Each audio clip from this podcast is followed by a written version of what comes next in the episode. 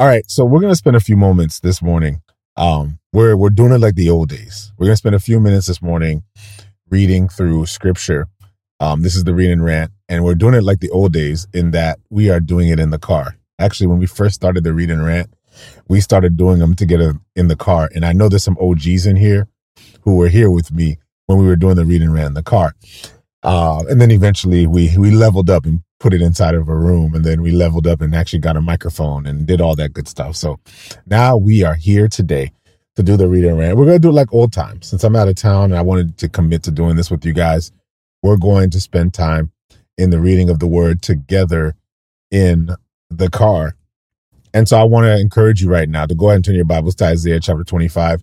If you are here for the first time, this is the read and rant where we come together for about 20 minutes, 20 to 30 minutes every day, reading through scripture. And then we spend another 20 to 30 minutes reflecting on the scripture. I have nothing planned.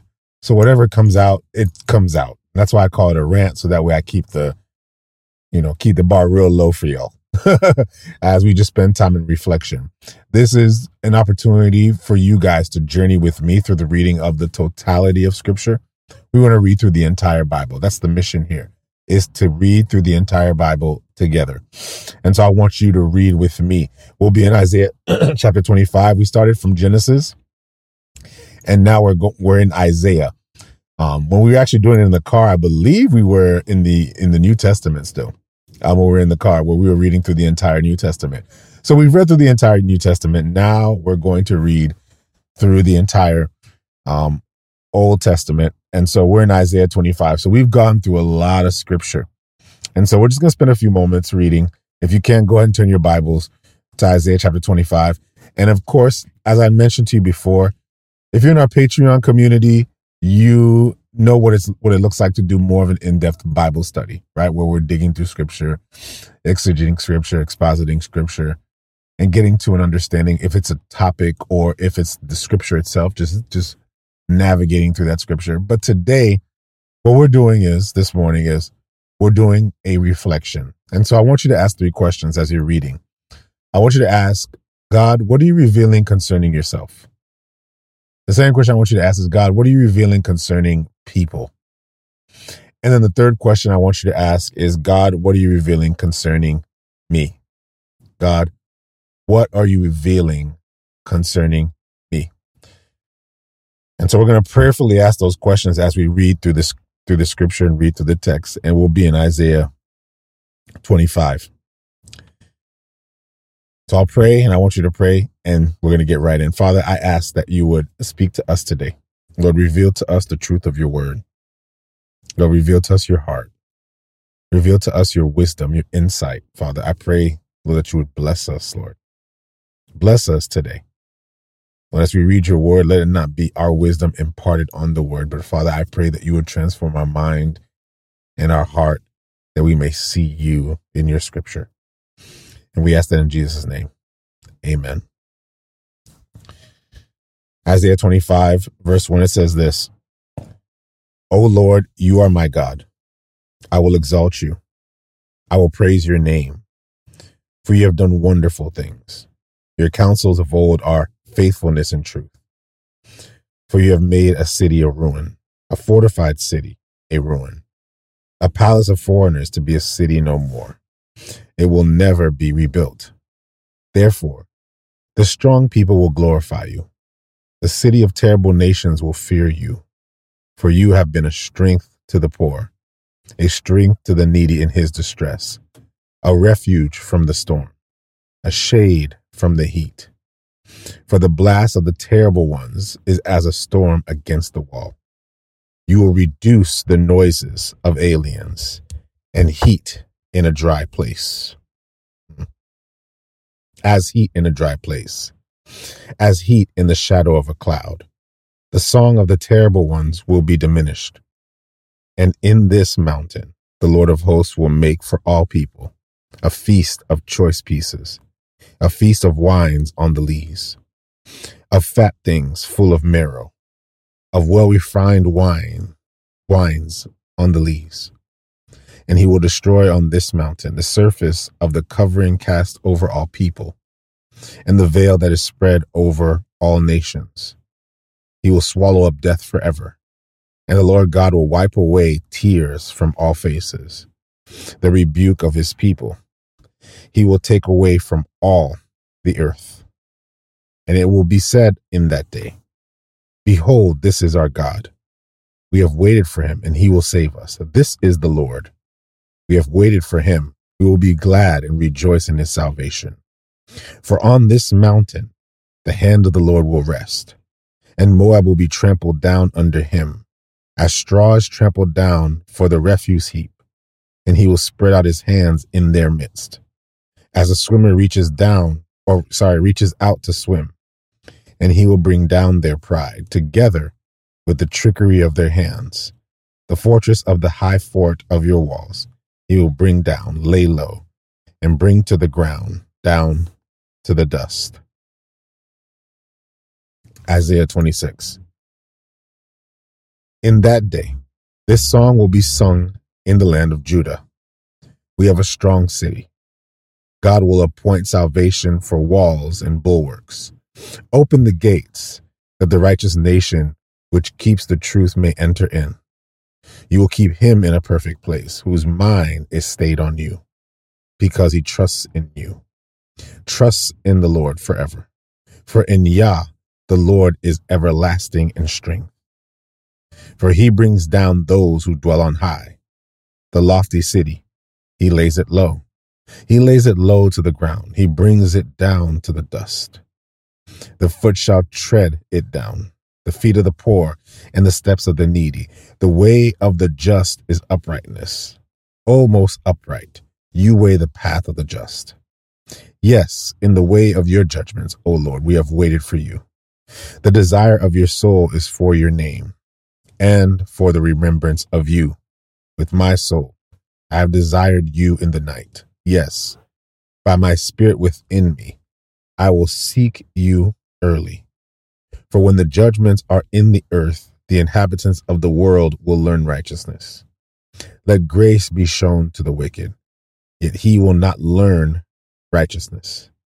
In the land of uprightness he will deal unjustly, and will not behold the majesty of the Lord.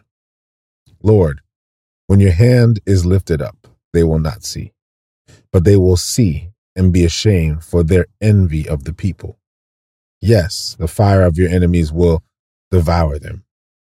Lord, you will establish peace for us, for you have also done all our works in us. O Lord our God, masters besides you have had dominion over us, but by you only we make mention of your name. They are dead, they will not live. They are deceased, they will not rise. Therefore, you have punished and destroyed them. You have made all their memory to perish. You have increased the nation, O Lord. You have increased the nation. You are glorified. You have expanded all the borders of the land. Lord, in trouble they have visited you, visited you. They poured out a prayer when your chastening was upon them. As a woman with child, as in pain, and cries out in her pangs. When she draws near the time of her delivery, so we have been in your sight, O Lord. So we have been in your sight, O Lord. We have been with child. We have been in pain. We have, as it were, brought forth wind. We have not accomplished any deliverance on the earth, nor have the inhabitants of the world fallen. Your dead shall live. Together with my dead body, they shall arise. Awake and sing, you who dwell in dust. For your dew is like the dew of herbs and the earth shall cast out the dead. Come, my people, enter your chambers, and shut your doors behind you. Hide yourself, as it were, for a little moment, until the indignation is past. For behold, the Lord comes out of his place to punish the inhabitants of the earth for their iniquity. The earth will also disclose her blood, and will no more cover her slain. Isaiah 27. And we'll make this the last. In that day, the Lord, with his severe sword, great and strong, will punish Leviathan, the fleeing serpent. Leviathan, that twisted serpent. And he will slay the reptile that is in the sea. In that day, sing to her, a vineyard of red wine. I, the Lord, kept it. I watered it every moment, lest any hurt it. I keep it day and night. Fury is not with me. Who would set briars and thorns against me in battle? I would go through them. I would burn them together, or let them take hold of my strength, that he may make peace with me, and he shall make peace with me. Those who come, he shall cause to take root in Jacob. Israel shall blossom and bud, and fill the face of the world with fruit. Has he struck Israel as he struck those who struck him? Or has he been slain according to the slaughter of those who were slain by him? In measure, by sending it away, you contend with it. He removes it by his rough wind in the day of the east wind. Therefore, by this the iniquity of Jacob will be recovered. Hmm. And this is all the fruit of taking away his sin when he makes all the stones of the altar like chalk stones that are beaten to dust. Wooden images and incense altars shall not stand. Yet the fortified city will be desolate, the habitation forsaken and left like a wilderness. There the calf will feed, and there it will lie down and consume its branches. When its boughs are withered, they will be broken off. The woman come and set them on fire for it is a people of no understanding. Therefore, he who made them will not have mercy on them, and he who formed them will show them no favor. And it shall come to pass in that day that the Lord will thresh, and the channel of the river to the brook of Egypt, and you will be gathered by you be gathered one by one, O you children of Israel. So it shall be in that day. The great trumpet will be blown. They will come who are about to perish in the land of Assyria, and they who are outcast in the land of Egypt, and shall worship the Lord in the holy mount of Jerusalem. In the holy mount of Jerusalem. Um, I just want to spend a couple moments here just reflecting with you all as we've been reading. And if you guys have been journeying with us, if you guys are familiar with our time together as we've been reading through the text, we've come up with a few conclusions. First of all, the, the first conclusion is that there's a bigger story to the Bible. That sometimes we often approach it. Because often when we approach the scripture or we approach the Bible, we look at it as this collection of ideas or thoughts, a collection of verses that we take that gives us wisdom and helps us establish morality, gives us a sense of how we ought to live, how we ought to be. And so it's really a book that simply teaches us the way that we ought to be, ought to live. And so then we read it that way. And when we read it that way, we tend to then, without any intention, of course, initially, but we tend to fall into a legalistic way of looking at the scripture rather than seeing the story of the scripture, rather than seeing the scripture as a narration, as a story. I've said this before and I'll say it again that often when people read the Bible, people will insert themselves in the Bible, insert their culture in the Bible, insert their worldview in the Bible, insert their perspective in the Bible, and interpret the scripture from their point of view, from their lens, and from their eyes. And this is unfortunate. It's a travesty. The reason why is because when you insert yourself in the scripture, you will immediately fall into misinterpretation. Let me say that one more time. When you insert yourself in the Bible, you will immediately fall into mis, uh, uh, misinterpretation. And the reason why you're going to fall into misinterpretation is because you, when you read it through your lens, you've already filtered out the things that you believe is important that that isn't important, the things that seem minuscule. And you will read it inserting a level of morality in the text that isn't there. You will insert a a politics or a policy. You will insert yourself in a way where you will make the text about yourself. And so I've always said this and i and I'll say it and I'll say it over and over again that when you're reading, especially when you're reading the Old Testament, especially when you're reading the Old Testament, but it is even true when you're reading the New Testament, especially when you're reading the Old Testament. The Old Testament is giving you revelation to the big story, the big picture of what God is doing in the life of the people, what God is doing in the story of humanity. What God is doing, it's a bigger story but we don't read it as a manual for how Christians ought to live. That's not how you ought to read the Old Testament. And I'm just giving you this perspective before I tell you the one thing I want to share with you today. You don't read it that way, so much so that even the Mosaic law itself, take the new Christians in the early church, take the Gentile Christians, I say new Christians, they were all new. Take the Gentile Christians in the early church the Gentile Christians in the early church who became Christians, who were filled with the Holy Spirit, began to move with the power of God that created the greatest movement ever in human history, in anthropological history. Those people, they did not have an, an awareness, an understanding, or an exposure to the Old Testament. They didn't have exposure to the Mosaic Law. They didn't have exposure to the Ten Commandments or the book of Leviticus. They didn't have exposure to any of that.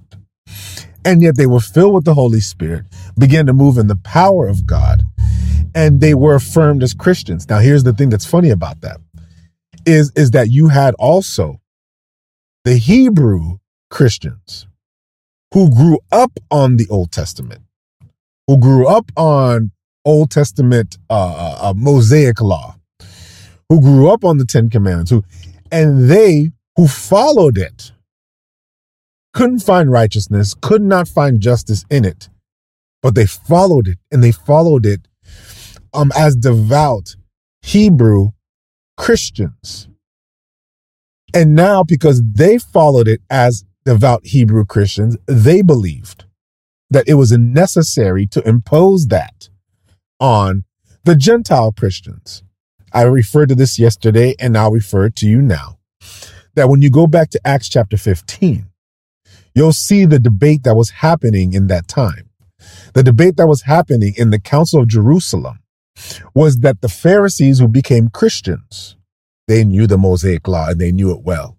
They believed that the Christians who were Gentiles, who became Christians, that they ought to now follow the Mosaic law, follow the law of the Sabbath and the Ten Commandments and the food laws and all the laws that we read in the Old Testament.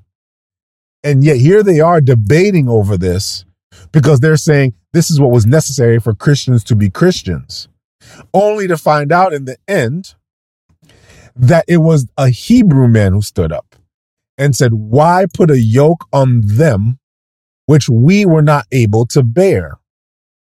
What is he saying there? He's saying that the requirement for the Christian life, Christian living, the Christian lifestyle is not how you follow the Old Testament, but rather what it looks like to be the written epistle filled with the Holy Spirit. So now the Old Testament isn't a requirement Okay.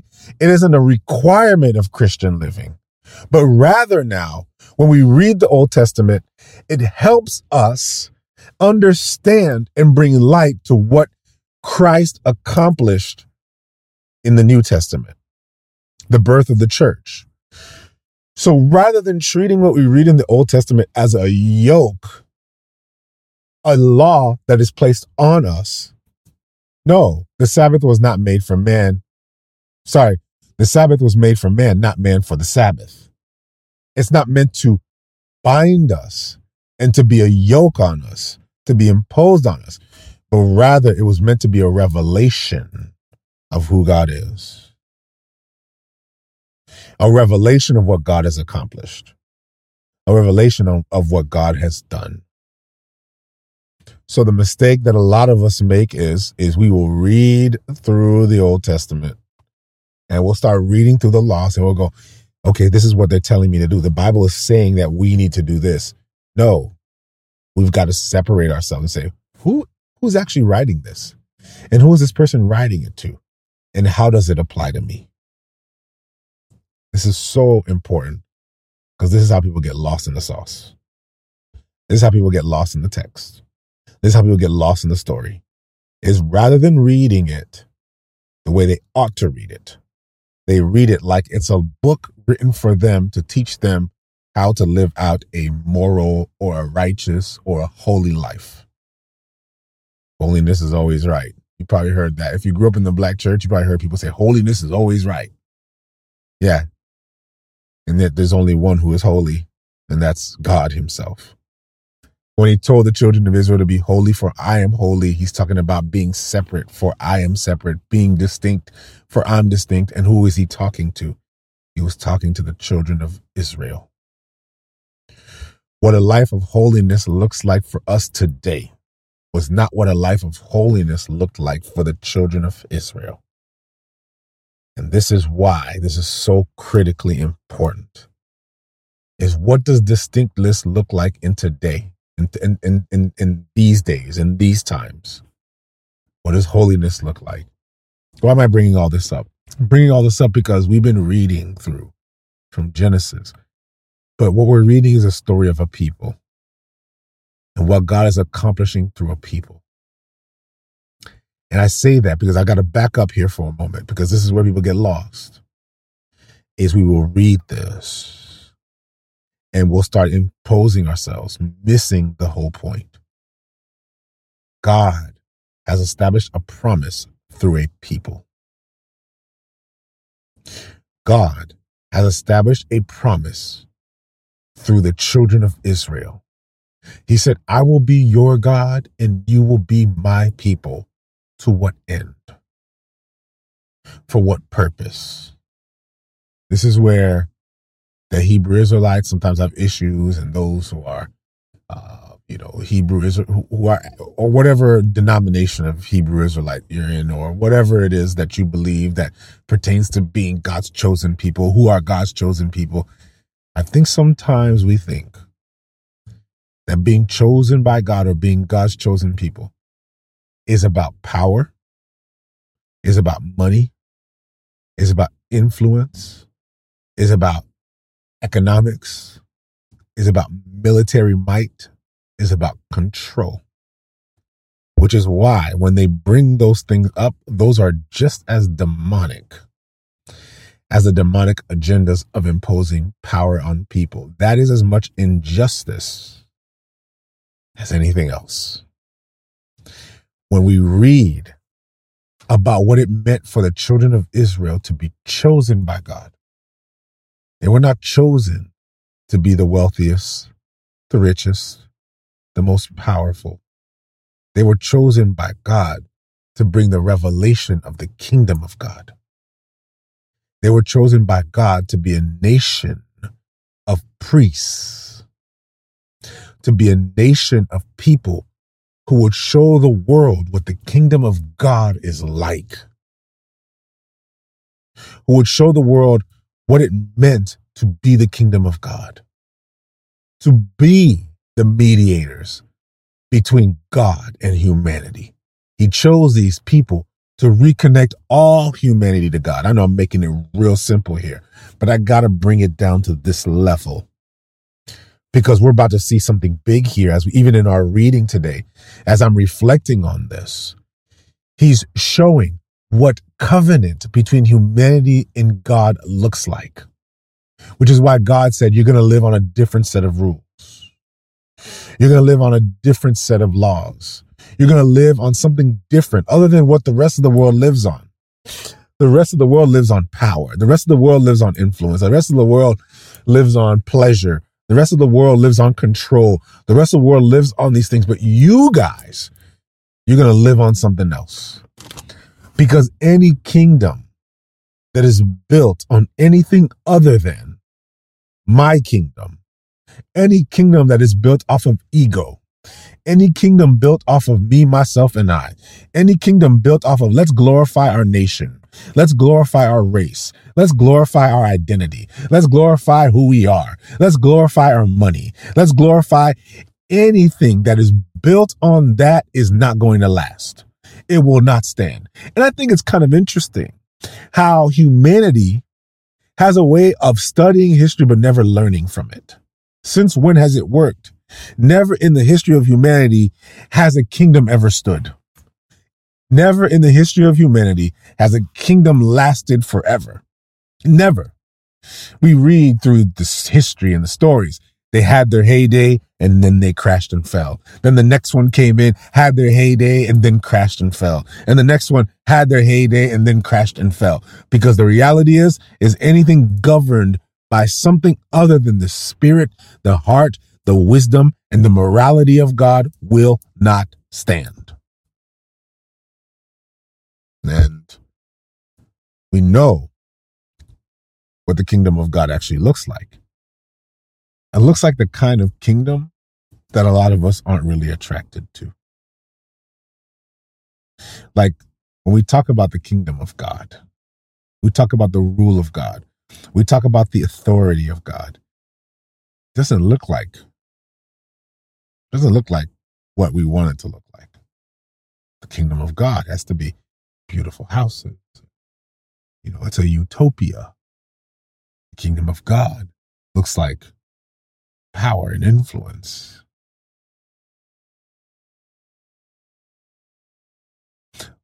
But we know what the kingdom of God looks like because we saw how Jesus lived. Here's what's crazy about it, right? Jesus said, My kingdom is not of this world. Of course, the disciples thought that was the weirdest thing ever. I thought we were going to establish the kingdom. Jesus like, No, my kingdom is not of this world. Jesus didn't talk about the kingdom as if it was something that was waiting to happen. Jesus talked about the kingdom like it was something that already was. And that it needed to be revealed to the people. I'm just trying to bring it down here. I'm trying to bring it down to our level here for a second because sometimes we overcomplicate this. In simplicity, Jesus was king on earth. He wasn't waiting to be king.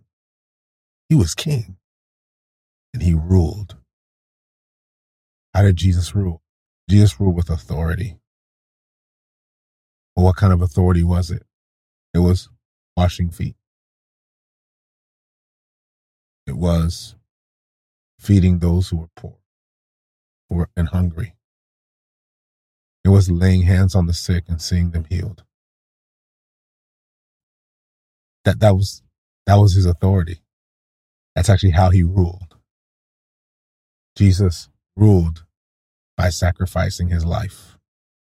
Isn't it funny that on the cross is the proclamation of Jesus being king?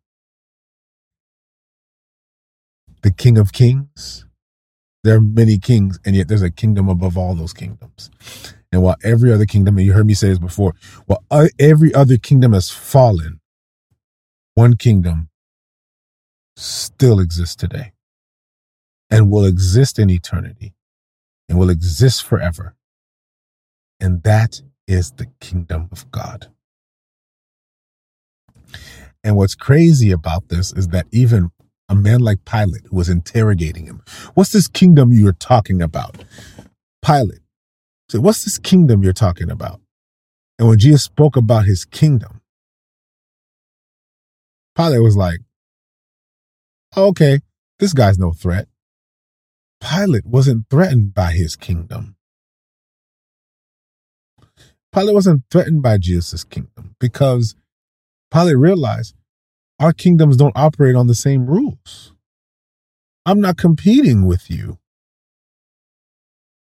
Pilate saw no threat in this man.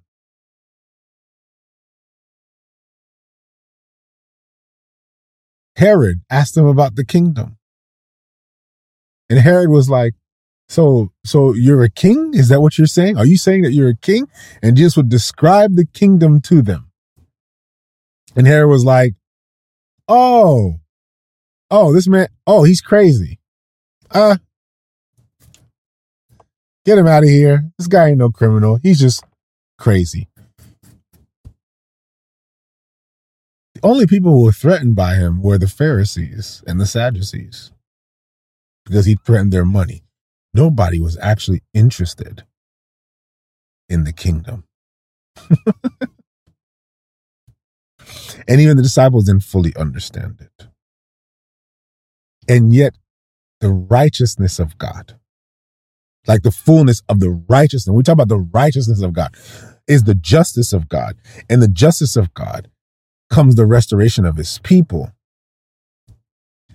And what I love about the story, back up for a moment and then I'm done because I because you know we'll, we'll we'll we'll continue this tomorrow in our uh, car chronicles. Okay. By the way, I'll post the audio, guys. Um, my patrons, I'll post it. I'll even put it on the um, I'll put it on the podcast as well. Um, the audio might be different, but it is what it is. We're going back. We're going back.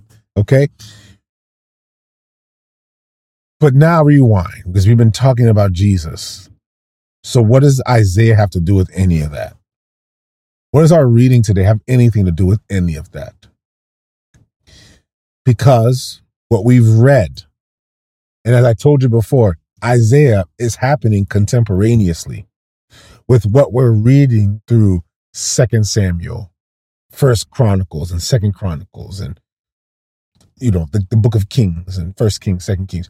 That story that we read through you're going to see a lot of overlap even in those stories. And yet Isaiah is overlapping this. This is happening all at the same time. We just read the history. Now we're reading the spiritual implication, what's going on behind the scenes. Y'all heard me say this already. And so Isaiah now is bringing light to what is transpiring. But we should be reminded, even as we've been reading through this, and this is the reminder for me, is these people who were called to reveal what God is like, called to be a nation of people, a nation of priests, called to be a nation mediating for God, those people, rather than ruling on the law of God, ruled on the law of the land. Let me say that again. Rather than ruling on the law and the justice of God, they ruled on the law of the land, Game of Thrones. And we saw this nation fall into the same consequence as every other nation. Because what governed those nations will die, will not last forever. And yet God had a different calling on them. He said, I, I chose you. You are my people. I am your God. You are my people. You're going to rule by you're going to run, you're going to operate, you're going to live, you're going to administrate, you're going to coordinate based off of a different set of rules that is fundamentally different than how the entire world lives. You will be a holy people, separate. These are the things that he's saying to them. This is what God is revealing to them as clearly articulated in what we read in, in, in the Mosaic law, what we read. They're living through a different set of rules but they chose not to. And now the nations have overtaken them. And then Isaiah proclaims a song of salvation. Because God's promise for the children of Israel was not just for the children of Israel. God's promise for the children of Israel was for humanity. Remember what he said to Abraham You'll be the father of many nations, not just the nation of Israel, but you will father many nations. And now his family, the children of Israel, the nation of people who are called to father many nations, now find themselves in captivity because they lived on the same rules as everyone else. But here's the thing about God God's promises never return void. God's going to work it out even in the midst of the mess. God's going to work it out even when it's not what you intended it to be. God's going to work it out even when what you were supposed to, even when you didn't do what you were supposed to do. God's going to work it out because God put his name on the children of Israel. When God puts his name on something, I want you to hear very clearly. When God puts his name on something, he's going to get the glory out of it. When God puts his name on a people, he's going to get glory out of them. Whether they whether they comply or they do not, whether they obey or they do not, whether they live the way that they ought to live or don't, God is going to finish his story through these people. These people, up to this point, have exposed the reality that the law was not good enough. The law was not enough to accomplish what it was meant to accomplish. The law wasn't enough. And this is the beautiful part about it is that even when the law wasn't enough, there would be one that would come who would come to fulfill the promise that was made on the people because the law could not fulfill it for them. And Isaiah is pointing to this reality. And so when we're reading through Isaiah 25, 25 we're seeing all the judgment that's happened to this point, but now all the enemies are going to fall. And then Isaiah begins to give God praise. This is in the midst of the pain, in the midst of the brokenness, in the midst of all of it. He says, Oh Lord, you are my God. I will exalt you. I will praise your name, for you have done wonderful things. Your counsels of old are faithfulness and truth. He's speaking now, giving God praise for you have made a city a ruin, a fortified city a ruin, a place of foreigners to be a city no more. He's saying this is what you're going to do to the enemy, that all who have oppressed us, all who have pressed upon us, the the world that has abused and and and has has diminished us and has disenfranchised us this world will come to shambles. This world will be broken because any kingdom other than the kingdom of God will not stand. He's giving him praise even when they have not yet seen it in its, in, in its totality. Even if they haven't seen it in its full fruition, he's saying there's going to be a restoration. And then he says, and then he says in verse eight, but this restoration is bigger than just what we see in the story of history. This is in the story of humanity, in the story of all things, in the restoration of everything in the cosmos. This is bigger than that. He says in verse 8, He will swallow up death forever and the Lord God will wipe away tears from all faces. The rebuke of his people he will take away from all the earth, for the Lord has spoken. What God's to do is way bigger than just your bank account. It's way bigger than your pocket. It's way bigger than you know, your relationship. It's way bigger than your marriage. What God is about to do is it goes way beyond that. This is, this has spiritual implications. This has eternal um, implications. This is way bigger than just you know, um, making sure that we get our, our, our rights back and making sure that we get whatever form of social justice that we see back. This is bigger than social justice. This is God's justice. And God's justice is coming to take away death. God's judgment is, justice is coming to take away all pain and all suffering that even through the children of Israel, as they experience this pain, this is a mirror of the pain of God's people, that this is the consequence of what happens when we've been separated from God. But God still has his name on us. And he says, even in the midst of the pain, we should not be hopeless. Why? Because he points to the fact that the pain that we're experiencing, Isaiah 26, is as a woman with child is in pain and cries out in her pangs when she draws near the time of delivery so we have seen we have been in your sight o lord before you can experience this new birth this new world this new reality the pain will augment. There will be a crescendo of pain and suffering and strife. But in the midst of that pain, we're not hopeless. We're hopeful because that pain is productive. That pain is producing something. That pain comes from the fact that there's still something inside that has yet to be revealed. There's something in the people that has yet to be revealed. So, yes, they see themselves suffering, but they're not giving up. They're not giving up because there's something coming out of this. There's something coming out of this. There, this it's not going to end like this. This is not This is not the end. There's something better. There's something greater. There's something better for me. There's something better for us. There's something better for humanity. God's not done because even though we may have screwed it up, and even though all the pain and all the death and all the suffering and all the strife may have come from us, there's one coming out of us who's going to do for us what we could not do, who's going to be for us what we could not be who's going to live in a way that we could not live, and who's going to die in a way that we could not. This one is going to live the life that we could never live. And he's going to die the death that we should have died. And yet, because he died the death that we should have died, but lived the life that we could not live, we're going to get to live a life that we never deserved to live.